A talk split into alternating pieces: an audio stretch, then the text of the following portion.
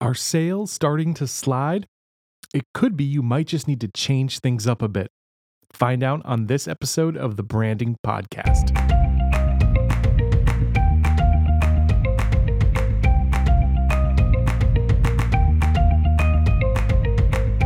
Hey, hey, welcome to another edition of the Branding Podcast. I'm your host, Gabriel Aloisi, coming to you from Tampa, Florida. Now, today we are going to be talking about changing things up, and we're going to be talking about how to change things up in your storefront, in your office space, wherever you need a change. Change is good. I want you to embrace it. We talk a lot about consistency on this show, and you don't have to give that up. You can still be true to yourself and change things. I'm going to show you how, and I'm going to show you why on this episode. Before we get into that, we like to do a few things, make a few announcements. First thing I want to do is give a shout out to the cities that were listening to this podcast the last week. The top cities were Cairo, Egypt, number one. Number two was Los Angeles, California. Number three, Tokyo, Japan. Number four, Arlington, Tennessee. And number five, Decatur, Georgia. Guys, thank you so much for listening to the Branding Podcast and spreading the word to your friends and colleagues. We're helping so many entrepreneurs create effective brands and create loyal followings for those brands. So I appreciate you guys spreading the word. I've got another announcement to make on January 25th of 2016, I'll be launching Private Club Radio. Private Club Radio will be the first and only show for folks working in the private club industry. And we're talking golf clubs, yacht clubs, business clubs, and that sort of thing. You don't just have to work in the industry to enjoy the show, though. You might be a golfer or somebody who is interested in joining a club someday. And this show is full of resources for you. You'll learn about all the trends in the industry, all the new cool stuff that's happening and changing. And probably coolest is that I ask each of my guests on the show, because this is an interview style show. It's a little different from this podcast, the branding podcast. Private Club Radio is an interview style show, and I ask all my guests to give me their bucket list clubs. Clubs you must visit, properties you must check out before you die. And that's a really cool part of the show. So if you are a golfer, if you're interested in private clubs, or especially if you know somebody working in the industry, perhaps a general manager, a catering director, a membership director, anyone working within the world of private clubs, please tell them about the show. It's called Private Club Radio. You can go to privateclubradio.com and check out the episodes there. All right, so we got the maintenance out of the way. It's time to get into today's subject we are talking about changing it up. Now, the inspiration for this show came from a conversation I had with a group of business owners. And the conversation started off talking about traffic in Tampa.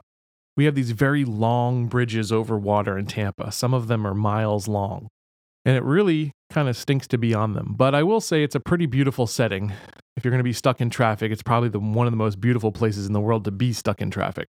But that's not the point. We were just talking about how there's been so much construction recently and how nice it would be once that all clears up.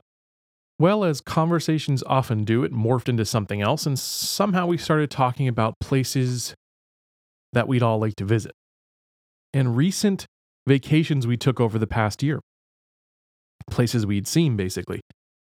And two of the ladies had actually been to Colorado, separately, in fact, but they'd both visited Colorado in the past year and were sort of comparing notes.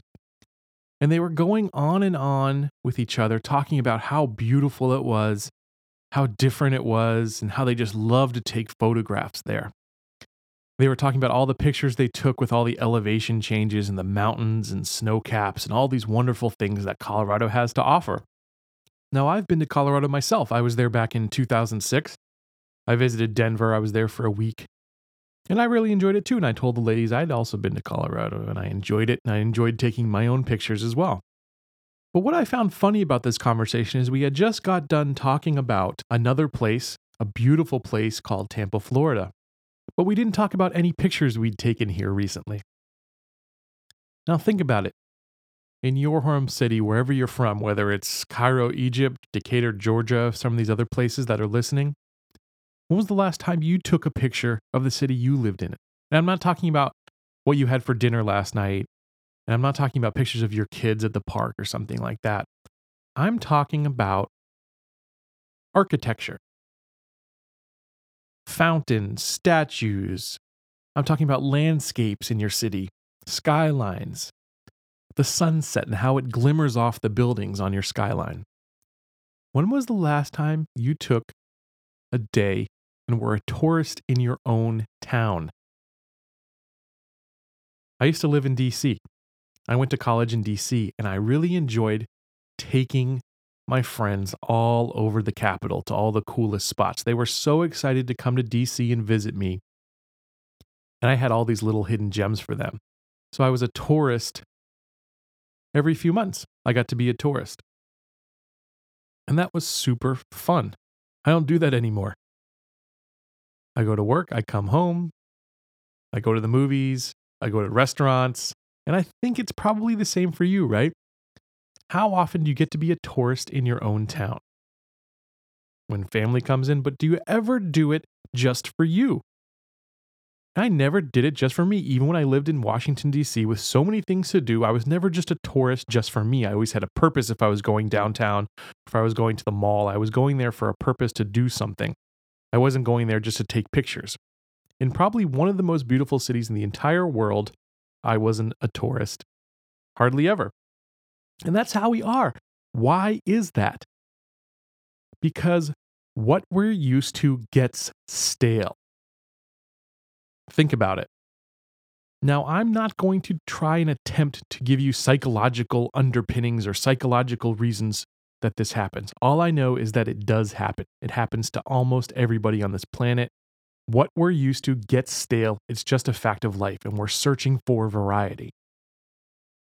So if people are searching for variety and you're doing business the same way in the same environment that you always have, what do you think your chances are? I don't think your chances are very good. I'm just going to come out and say that. They're not very good unless you change things up, unless you give people what they want, and that's variety, and that is change. Now, you might be listening to this and you might be saying, this guy is crazy. Well, think about it. Even the biggest department stores in the world change their windows up every season, right? They change the look, they change the colors, they change the decoration. Why do you think they do that? They do that because they know the same secret that I'm telling you. Change is good, embrace it. So, if you are in a retail environment, here are the things you should start to think about changing. If you have a window or a front facing display, definitely change that up. That's a no brainer. But beyond that, change up your in store signage, the things that are hanging on the walls, the things that are on the shelves, shelf talkers. Change up the arrangement of things, unless you're a grocery store. If you're a grocery store, please, please, please, especially if it's a grocery store I shop at, please do not change the arrangement of the aisles. You'll drive people crazy because they just want to go find something and get the heck out of there. But if you're a retail store in any other space, change up the arrangement from time to time. Change up those end caps. Change up the graphics in the store, the graphics on your windows. Those are things, good things to change. Now, of course, you want to maintain consistency to your brand, but you can change and still do that. That's what great graphic designers are for. That's what great interior decorators are for. Hire someone who's a professional who, who can take a look at your brand and change things up for you. Now, don't forget the other senses. Change up the smell of your store, change up the sound or the music that you play in the store. Don't just affect the visuals, affect all the senses in the store and change those up from time to time. Now, what happens if you're in an office setting? If you're in an office setting, change up your reception area furniture. Please change up the magazines. Nobody wants to read the National Geographic from 1989. Change up the artwork that's on your walls. For the sake of your staff, change up the common areas. You probably don't want to move around where their desks are or their offices, but change up some of the things in the common areas. If it's just the arrangement of tables and chairs, simple things. You don't have to make big changes to make a big difference. Little changes when it comes to environments freshen things up in a big way. I have one last thing for you to change. Change up your business cards and your brochures and your collateral that you hand to prospects and customers. One of the easiest things to do is change what's on the back of your business card. Offer a special offer or some sort of call to action and change that up from time to time. That way, if you see someone, give them your business card again, they have a different message in their hands. Something that's new, something that makes them want to take an action because it's different, because it's exciting. Now, how often should you change things up? Well, here's my recommendation. If you are a retailer or you have a retail space, change that up seasonally. So we're talking four times per year spring, summer, fall, winter. Change it up seasonally. And if you're an office or a service based business, you probably don't need to change it up quite that often. I think probably yearly or biannually would probably be a, be a good goal for you. But if you haven't changed things up in the last two years, make this your action step for the early part of this year. Change things up spice things up, freshen things up. And I think you're going to start to see that customers get excited about you again. That's it. It was a quick episode. It was a short and sweet lesson that I wanted to give you. Change it up and start to see the impact that that change brings. Until next time, guys, here's to your success.